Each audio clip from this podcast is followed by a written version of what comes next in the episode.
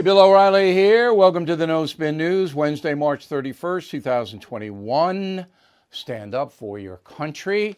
A lot to tell you about uh, on the border in particular. We've done some investigating down there, and I think you're going to want to hear what we've come up with. So, the president's schedule today uh, was nothing other than traveling to Pittsburgh for an address on uh, Build Back Better, which means spend more money. Um, I don't want to be cynical about it, but it's essentially a huge government funded infrastructure program that does a little bit more than roads and bridges. Um, it uh, provides, and I don't know whether this is going to get through. Remember, this has to be okayed by Congress, but it provides free pre K, universal free pre K, free community college uh, you know, a lot of stuff it has nothing to do with infrastructure and it has a lot to do with socialism. You can make an argument that pre K for poor people, working class people, might be a tax write off. I think I'd probably do it that way. Free community college, no. It's already very low. Um, and if you can't cut that, you can't cut it. I'm sorry to be callous, but we don't live in a socialist country yet. So Mr. Biden is there, and, and his vision and his remarks are don't worry about the economy, even though I'm going to raise taxes all over the place on corporations and affluent Americans. Don't worry, because we're going to create so many more jobs that all of this is going to benefit America big time. He said pretty much the same thing on January 27th of this year when he shut down the XL pipeline. Roll the tape. We're also going to create more than a quarter million jobs to do things like plug the millions of abandoned oil and gas wells that pose an ongoing threat to the health and safety of our communities. They're abandoned wells. They're open now. And we're going to put people to work. We're not going to lose jobs in these areas. We're going to create jobs. All right, so I asked my crack staff, and they are a very excellent staff. Can you find me one, just one, job that's been created by the Biden administration, all right, federally directed job in this area. We can't. So that was January 27th. It's now March 31st. Not one. And thousands of people have lost their jobs because the pipeline has been shut down. So when he tells you, the president tells you, you have to be a little skeptical because the public sector, that is, federal government, state government, very rarely create jobs. Very rarely. And I don't even know if there's any mechanism for people to work in the green energy industry through the federal government. I, I, don't know of it. If it exists, let me know. If you know, please tell me. So all of this is like blowing smoke at this point. All right? Now, um, the proposal, as I mentioned, has a whole bunch of stuff in it. We assume once it gets to the Senate and then they debate in the House, it'll it'll come down a little bit from four trillion into I guess three trillion. That makes five trillion with the COVID spending, and, and you know they don't have the money. So Joe Manchin, the senator of West Virginia, is a swing vote because Manchin's basically a conservative Democrat or a moderate Democrat. And he, he doesn't like a lot of this radical socialism stuff. So, what did uh, Joe Biden do, President Biden do, uh, as far as Joe Manchin is concerned? Well, this is interesting. So, um, President Biden has nominated Gayle Conelly Manchin. and she is. That's Joe's wife to serve as co chair of the Appalachian Regional Commission, ARC at a salary of about $165,000 a year. And she'll get the job. So Mrs. Manchin, courtesy of President Biden, now has a job that pays $165,000, which in West Virginia is pretty darn good. Of course, she lives in Washington much of the time, but that's a pretty nice salary. Now, some conservatives, some anti Biden people are saying it's a bribe. It's not a bribe. She's qualified to do this job. Mrs. Manchin is qualified to do the job. Not a bribe, but Eh, let's see how Joe Manchin, let's see how he behaves. My job to bring this to your attention. And that has not been reported widely among the corporate media. Border insanity. All right.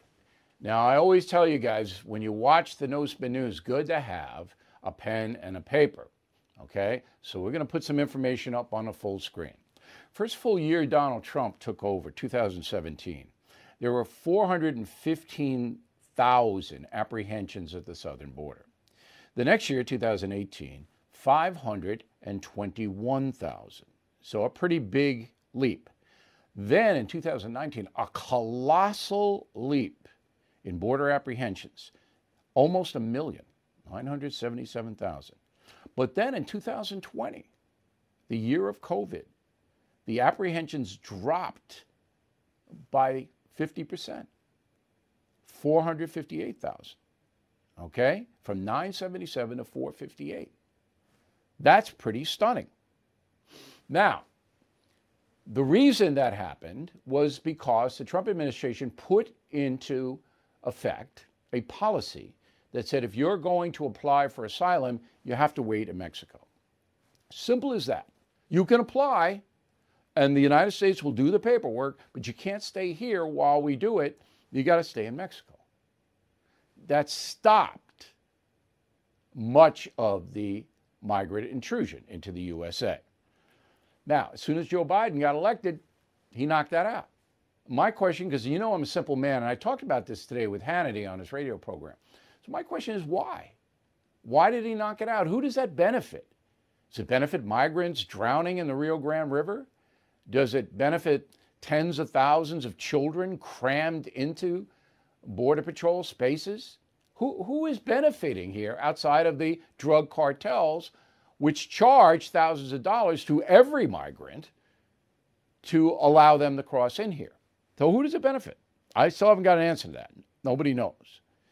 So, um, you basically have a situation where finally, under massive pressure, the Biden administration did let some journalists into these facilities that are housing hundreds of thousands of migrants. And there they are. You can see it. I mean, it's crazy. And these are children, many of them under the age of 18. So we are on track right now, the year 2021, for a million, a million migrants to come into this country. I mean, it's just stunning. Now, we don't even know how many people get in and the Border Patrol has no contact with them. All right? So there are, uh, there's a nickname for them. They're called gotaways. Gotaways. That's the Border Patrol uh, nickname for people they don't catch. Nobody knows how many gotaways there are. These are just people the Border Patrol uh, confronts. Right? Some of them turn themselves in, some of them are just caught. But the gotaways, nobody can calibrate. So, a new poll from uh, NPR asks a very simple question, and I like simple questions. Do you approve or disapprove of how President Biden's handling immigration? Approve 34%, disapprove 53%. By party, Democrats approve 66% because Democrats are going to approve of everything Joe Biden does. There isn't anything that he can do bad. Now, there were Trump supporters who did the same thing, to be fair. Disapprove in the uh, Democratic Party 23%, Republicans approve 5%, disapprove 89%, independents, and here's the key approve 27, disapprove 53. So again, uh, all added up, disapprove 53, approve 34, unsure 14, NPR poll.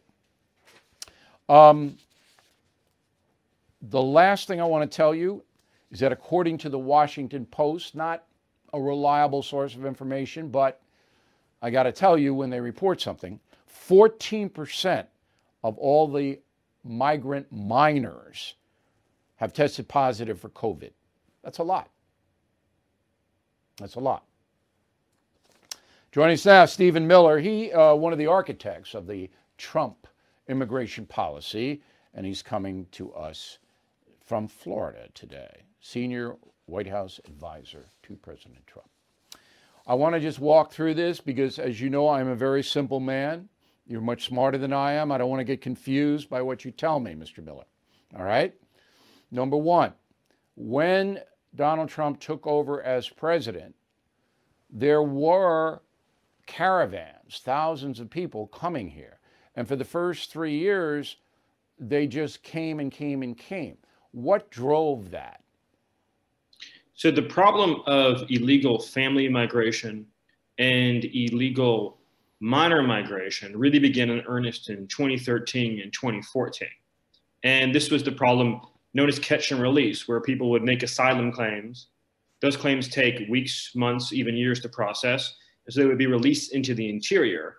And so large caravans took advantage of this in uh, coordination with smugglers to simply turn themselves in in huge numbers into the Border Patrol. We spent three years fighting the ACLU, fighting radical left wing judges, and fighting activist injunctions to ultimately put in place a program to end catch and release. Once we did that, once if you were apprehended, you were sent to either Mexico or a safe third country, pretty much all caravans stopped. So you put up the numbers earlier of 2016, 2017, or 2017, 2018, and 2019. What happened in 2019 is the media started paying attention to the caravans. Word started spreading pretty widely in Latin America. Things started to explode. Fortunately, we got the Remain in Mexico policy in place. We got the Safe Thirds in place. And people will tell you that by early 2020, it was a solved problem. Every single family that illegally came into the country was either sent home, sent to Mexico, or sent to a safe third country. There were zero releases and therefore almost no large groups coming to our border. All right, so it took you three years to get to that point. How did you finally get that policy into play? Well, we fought a lot in the Ninth Circuit, and that ping pong back and forth. We were sued again by the ACLU, other far left groups, in order to try to halt any policy that did anything, in effect, but release illegal aliens. So it wasn't just the Remain in Mexico, that obviously is one of the most crucial ones, but effectively any strategy that we applied ended up going into court. So part of it was ultimately just winning those court cases, which took a while. And the second piece was getting Mexico and Central American countries to cooperate because this had never been done before in American history. So this was a first arguably it's up there with some of the greatest foreign policy achievements that have ever took place. To yeah, get unfortunately, Mexico it, it, these migrants right. back. Okay, so you got Obrador to put his army on both borders, the southern border of Guatemala and the northern border with the USA. How did President Trump do that? Because Obrador didn't want to do that. Yes, yeah, so it was a combination of both hard and soft diplomacy. So we had Mexico, as you mentioned, they secured their, their northern border, they secured their southern border, and they also had their migration authorities all throughout the smuggling routes apprehending and deporting illegal immigrants. And we would actually monitor that progress on a day to day basis. Plus, if they came to our border, promptly return to Mexico. The soft diplomacy was the personal relationship between Lopez Obrador and President Trump economic cooperation, trade cooperation in the form of USMCA, and also counter narcotics cooperation. So we had very active counter narcotics cooperation going on in Mexico to try to fight these cartels. Hard diplomacy in the form primarily of threatening economic sanctions in the form of tariffs. The combination of hard and soft diplomacy yielded the biggest breakthrough in immigration policy really since 1950. And it okay. was a game changer. But we had to give Mexico money to uh, fund all of these people waiting in Mexico for their asylum requests, right? We granted them extra aid. Is that correct? We provided a small amount of support specifically for detention costs in Mexico but right. relative to what we were spending on U.S. detention, we're probably saving $99 out of 100. Interesting. Um, how much does it cost, just generally speaking, for the United States to fly migrants back to their homes in Central and South America? You know, it's I haven't looked at the numbers recently in terms of what those flights cost. keep in mind that Congress already funds what we call ICE Air, which is the ICE plane fleet. And so that's already a, a sunk cost, Built if you will. In. The planes right. are there. And so, you know, probably the additional cost per head, if I had to guess, was, you know, one, two hundred dollars per person per flight. But, but we're talking, we're talking hundreds of millions of dollars that this is costing the United States to send people back. I mean, it would have to be if you have millions of people coming in here. Yes, although what I would underscore is that it's a decreasing cost as time goes on. Because what happened was, is that again, by early 2020, we had the lowest in custody numbers in recorded history. And by in custody, meaning people that are inside a Border Patrol or ICE facility. Because we were returning people to Mexico so quickly, including by land. Yeah, I, I, get it. You save the money that you'd have to spend here. Now, I don't think President Trump will mind this, but in one of my conversations with him, private conversations, I suggested that he designate the Mexican drug cartels as terrorist groups. And if he had done that, which he didn't, he could have attacked them with drones, special forces, you know that. Um, if you're a te- designated terror group, the United States can go on offensive military operations against you. I strongly suspect that he didn't tell me this, that that was one of the persuaders for Obrador to cooperate with the immigration because Obrador did not want that terror designation on the cartels. Am I in the ball game here? Well, what I would just say is that it, Lopez Obrador, unlike some of his predecessors, did have a strong view about U.S. special operations in Mexico. And so it's certainly the case that that was something that he was very much opposed to. Right. Uh, I can't really get into the details of anything beyond that. But it's also the case that cooperation between U.S. and Mexico on counter narcotics has effectively broken down completely since Biden took over. Okay, last question. And this was a question that I asked Hannity today on a radio program, even though it was his program. Joe Biden has not, to my knowledge, explained why he knocked out the Wait in Mexico program. He hasn't said why he did it. Do you have any idea why the man did it? I don't think Joe Biden himself personally knows. I doubt that he really has much understanding of what's going on on the border. I suspect the advisors around him, though, are deeply committed to the idea that illegal immigration is good for the Democratic Party long term in terms of expanding its power base, that it's bad politics now, but over time, that it's good for increasing the number of Democrat voters. That's certainly their view. And I think they're fairly well committed to it. Consequences be damned for the rest of the country.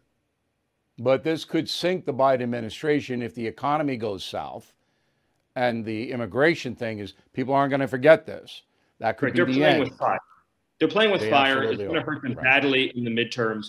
And more importantly for the country, it's hurting millions of Americans in the form of lost jobs, in the form of drugs, in the forms of crime, in the form of the, you know, you talk about cost. Long term, you're talking trillions of dollars in cost to taxpayers by letting in millions of illegal immigrants. Mr. Miller, thank you very much. Happy Passover. Thank Thanks for taking the time. We really appreciate it. We'll talk soon, I hope. Thank you. Thank you. Everything is expensive these days, you know that. The government is printing trillions of dollars and consumer prices higher than ever. If the government continues its printing and spending, the dollar could continue its free fall and lose its coveted role as the world reserve currency. Let's hope that doesn't happen. But there are a few things you can do right now. American Hartford Gold can show you how to protect your money, your retirement, your hard earned savings against inflation by helping you diversify a portion of your portfolio into physical gold and silver. Start with a short phone call, and they can have physical gold and silver delivered right to your door or put inside your 401k or IRA. So please call or text them right now. Tell them Bill O'Reilly sent you. Call 877 444 GOLD, 877 444 GOLD, or text GOLD to 65532. Again, that's 877 444 GOLD, or text GOLD to 65532. All right, let's go to uh, COVID. So, Governor DeSantis in Florida, uh, he is rejecting the concept of vaccine passports. I can tell you there will not be vaccine passports sponsored by states or the federal government. That is clearly unconstitutional because it's a violation of your medical privacy. It's not going to happen. Okay? But what will happen, I think, is that private businesses will ask you to see your Vax card. So when I got vaccinated, I got a card that proves I was vaccinated. That card will be requested by some businesses, which they can do. All right? They'll say, we need it for public safety um, and whatever it may be. So it could be a restaurant, could be a concert hall, could be an athletic event, could be a private school, could be a private school. All right? All of those things are going to be allowed to ask to see if you're vaxxed. But the government cannot do this. Okay? In London, on Sunday, we don't have uh, updated stats, they had zero COVID deaths for the first time in a year and a half. And that's because they have a vaccine they developed over in England, Oxford Uni AstraZeneca. So in Great Britain, right now, there are, let's see, I had the number 33 million Brits vaccinated out of 68 million. All right, so they're almost at 50% over there. So you can see the cases going down. But in Europe, they don't have a vaccine because they didn't develop one. So Germany, France, Spain, Sweden, Finland, Iceland, Denmark, Norway, Canada, Canada's not Europe, um, and all said, ah, we don't like this um, AstraZeneca vaccine, so we're not going to use it on a mass level, whereas Britain is. And so most of the countries I just named are shut down. They're having a third wave of COVID over there. I think that's fascinating. Here in the USA, COVID cases are up actually on the last two weeks, but deaths are way down. So in our population, 330 million, we have about 45% either fully vaxxed or one shot. That's big. By Memorial Day, it'll be 80%, 85. There'll be 20, 15, 20% of Americans who don't take the vax. Okay? And you don't have to take it. They can't force you to take it. So that's where we are. Biden approval numbers on COVID, same NPR poll. Remember, he got hammered on illegal immigration, but on COVID distribution, uh, 65% of Americans say Biden's doing a good job getting the vax out. 28% say he's not. I think the federal government's doing a good job getting the vax out. I think that's true. Okay. Two police officers in Washington, D.C. are suing Donald Trump because they say that he encouraged the January 6th incursion into the Capitol. And they got hurt. James Blassingame, Sidney Hemby. Okay, they're suing Trump directly. Now, this will get thrown out, boom. But they're doing it for publicity. They have lawyers working, you know, for free, just try to embarrass the president. Not going anywhere. Just thought I'd mention it. All right, my pal Lester Holt. Let me give you some background. I've mentioned this before. I worked with uh, Mr. Holt at Channel 2 in New York, WCBS. Uh, I found him to be a very skilled reporter way back then. He and I were, I think, two of the toughest reporters on uh, city streets. Uh, we both anchored on the weekends on separate days. Um, and he was an honest guy, a good guy. I liked talking to him. So now he's one of the most powerful journalists in the country as the anchorman of NBC News. He gets the Edward R. Murrow Lifetime Achievement Award from Washington State University, and he deserves it. In his speech accepting the award, Lester Holt says this Providing an open platform for misinformation, for anyone to come say whatever they want, especially when issues of public health and safety are at stake, can be quite dangerous. Our duty is to be fair to the truth Holding those in power accountable is at the core of our function and responsibility. We need to hear our leaders' views, their policies, and reasoning. It's really important, but we have to stand ready to push back and call out falsehoods. Well, that's good in theory, but the corporation that Mr. Holt works for does not do that. That would be NBC Comcast. And I'm not picking on them. I'm, this is what's happening throughout corporate media. So let me give you some examples. Um, recently, uh, uh, President Biden said that President Trump, while he was in office, caused children to starve south of the border. That's not true. But NBC News did not report it, did not mention it, didn't say a word about it. Whereupon, when Donald Trump was in office and he said something that wasn't true, and he did, NBC was all over it, as you know, as everybody knows. So is this Lester Holt's fault? No, it's not his fault per se, because he can't edit every show. But I'm sure Lester knows that NBC has an entire network devoted to propaganda MSNBC. That's not a news gathering operation. Now, Lester didn't have anything to do with that, but his correspondents go back and forth. So Comcast funds, under the banner of NBC News, MSNBC, which is just propaganda. They're not looking for the truth. And there's nobody who can dispute what I say. You can't possibly dispute it. The evidence is beyond any reasonable doubt. NBC makes money by spouting left wing progressive propaganda and by hating conservative Republican traditional Americans. That's what they do. So poor Lester, in theory, is correct. You don't put on television propaganda, stuff you know isn't true, even if it comes from a president. You don't do that, you have to challenge it. But at the same time, his own company is deeply invested in propaganda. Thought I pointed out because nobody else will. Starving children south of the border, show me one. Cable news networks, I told you this, God, had to be six, eight months ago. I said when Donald Trump left the building like Elvis, all right, news ratings will go down. March ratings are in. This is the last day of March, as you may know.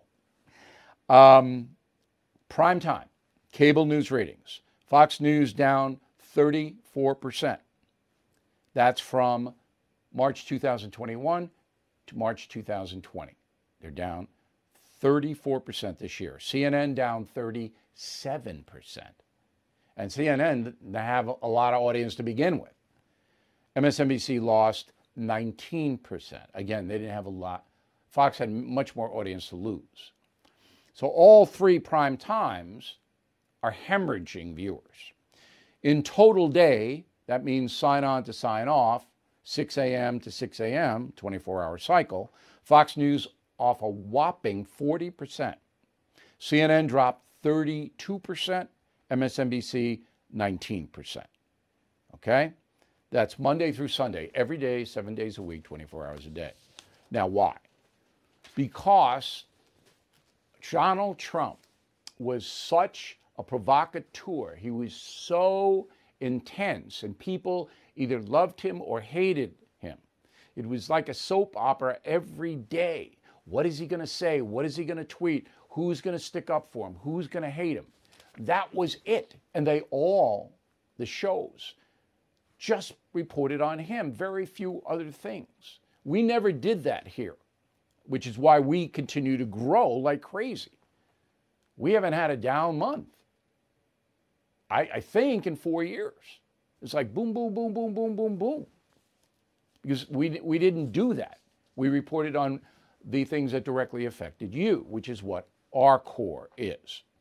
Anyway, I, in the summer, It's going to be, unless there's a big story.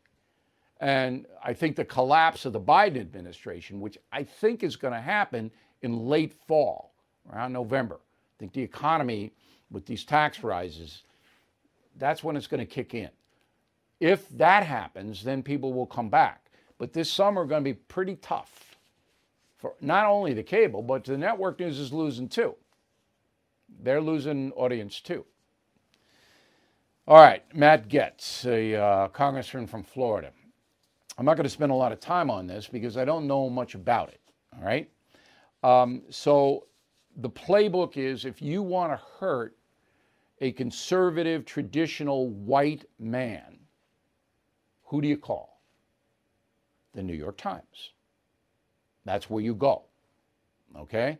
Again, you want to hurt a conservative, traditional white man, you go there because they're in business to do that. The newspaper is. So somebody leaks to um, the New York Times that uh, Congressman Gaetz uh, was dating a 17 year old and may have paid for her to take a trip with him. I have no clue about any of this. How could I possibly know? I don't know Mr. Gaetz very well. I met him a couple of times, but I don't know. All right, so I cannot weigh in on the story, the validity of it. I can tell you I know why it was leaked to destroy Matt Gaetz because all you're going to see is that big headline.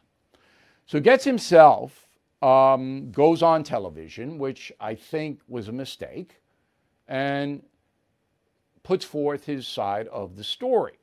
What he should have done was had an attorney with him. See, he, I don't mind him, I, I shouldn't say I don't mind. It's effective for someone accused to give his or her side of the story, but you should have an attorney with you who can supply data. Okay. Gaetz didn't do that. Should have. But one of the reporters for the New York Times shows up on MSNBC, of course, and says this. Go he is basically destroying and blowing up an FBI investigation, which is in itself something you would think would be against his own interest. You would think that he would be wanting to work with the FBI and you would think he would want to keep this quiet. That's just so disingenuous. She destroyed the FBI investigation, that reporter and two others.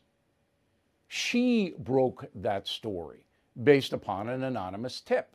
So now she's saying on MSNBC, Lester Holt, well, we can do it, but Gaetz can't defend himself. He shouldn't be defending himself. Mm. Corruption doesn't even come close. All right, so I'm not going to bother with this again unless there is a total acquittal of the congressman or an indictment. This day in history, March 31st, 1918, daylight savings time begins. Now, this is a fascinating story. A lot of people don't like daylight savings time. I kind of like it myself. All right? And if you live in the South, you don't need it because the sun stays up longer the further south you go. All right, so 103 years ago, the immortal Woodrow Wilson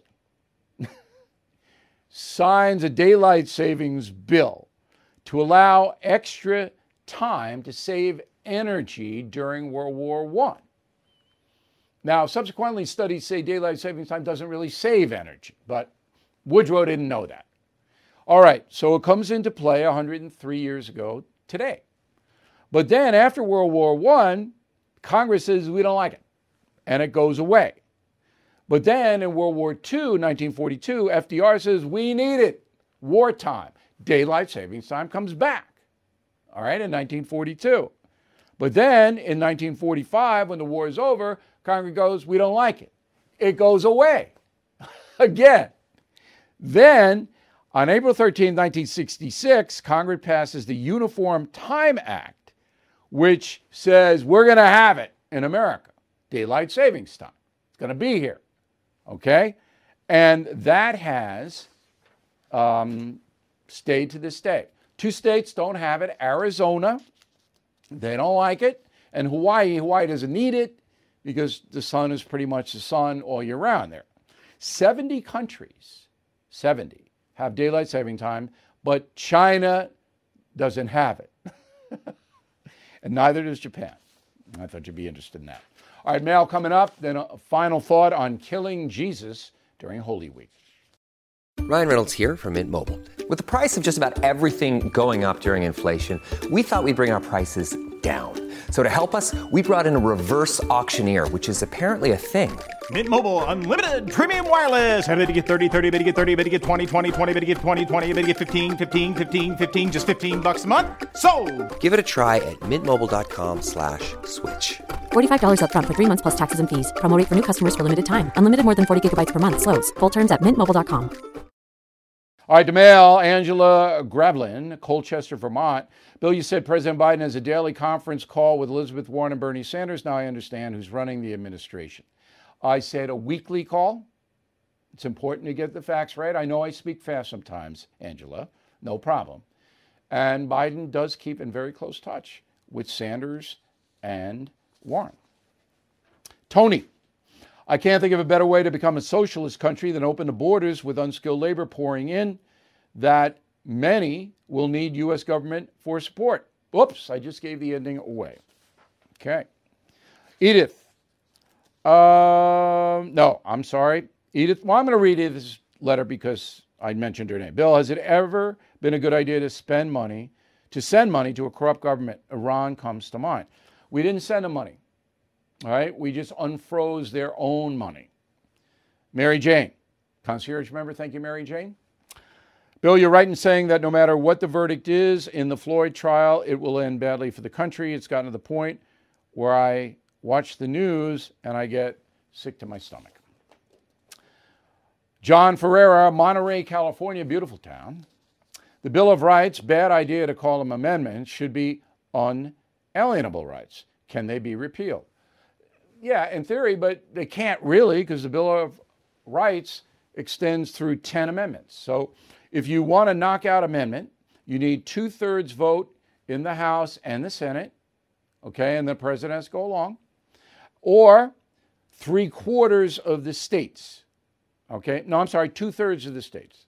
So you need either or, either House two thirds, Senate two thirds, president's signature, or two thirds of state legislatures have to kick the amendment out. Prohibition got kicked out. If you want to create a new amendment, you need three quarters of the state legislatures. Three quarters of the state. That's why very rarely does that happen. Gary Moore, Prescott Valley, Arizona. Bill, while I agree with you that the rise in gas prices came about because of Biden's executive orders, I recently saw a post on Facebook that the rise in prices is due to gas companies producing summer blends of gas that cost more to produce. Well, why didn't it happen last summer, Gary? You know, this kind of BS, it just walks. You want the truth? Listen to me. Paul Butko, Sarasota, Florida, a COVID passport would be a violation of law. What's next? A COVID passport to eat at a restaurant? Could happen because the restaurant's private, as I mentioned. Lynn Popovich, Chelsea, Michigan. I live in an apartment building full of senior citizens. They all watch CNN, and I ask them why. And they tell me they believe what they're hearing. What are you going to do, Lynn? Nunez Babian just finished Killing Crazy Horse from your former New York born and raised fan. Keep up the great writing, Bill. The book so impressed me, I felt I was back there in history with the Native Americans. So sad. Killing Crazy Horse, a mammoth success. Uh, more than 500,000 copies sold, still going along at a great clip. If you pre order Killing the Mob out May 4th, you get 50% off Killing Crazy Horse. Thank you, Nunez. I appreciate it. Ted, the further a society drifts from the truth, the more it will hate those who speak it.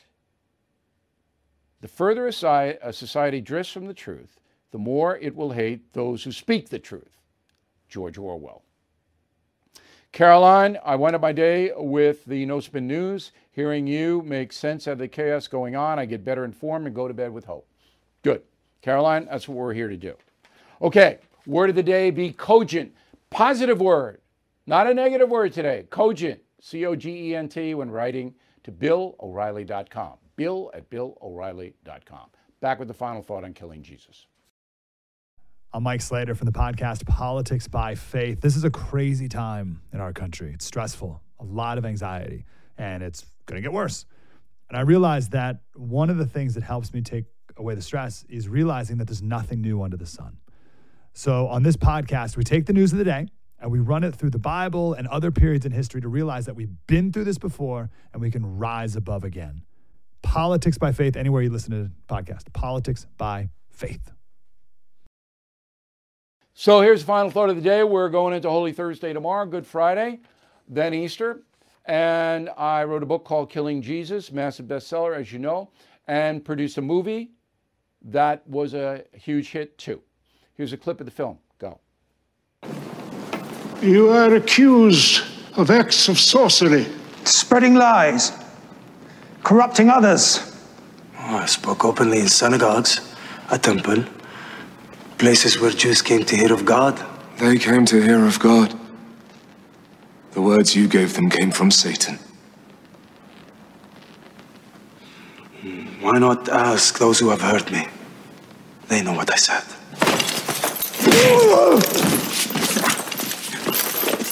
This is where you answer the high priest?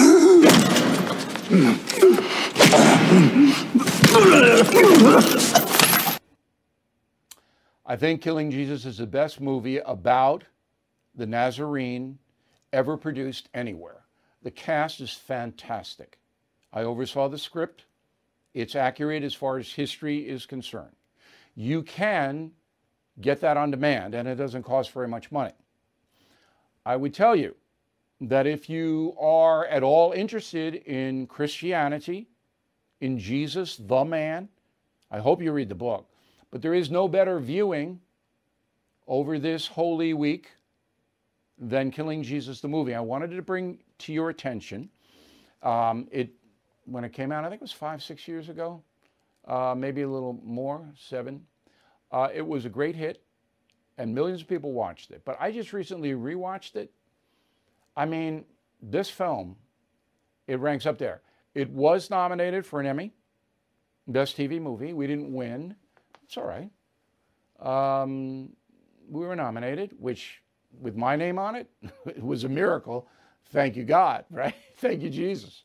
But um, I wanted to bring it to your attention. I think if you do uh, get Killing Jesus on demand and you have your whole family watch it, you'll have a lot of discussion.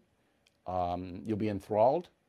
And it is a very worthy project for Holy Week. All right, we'll see you tomorrow.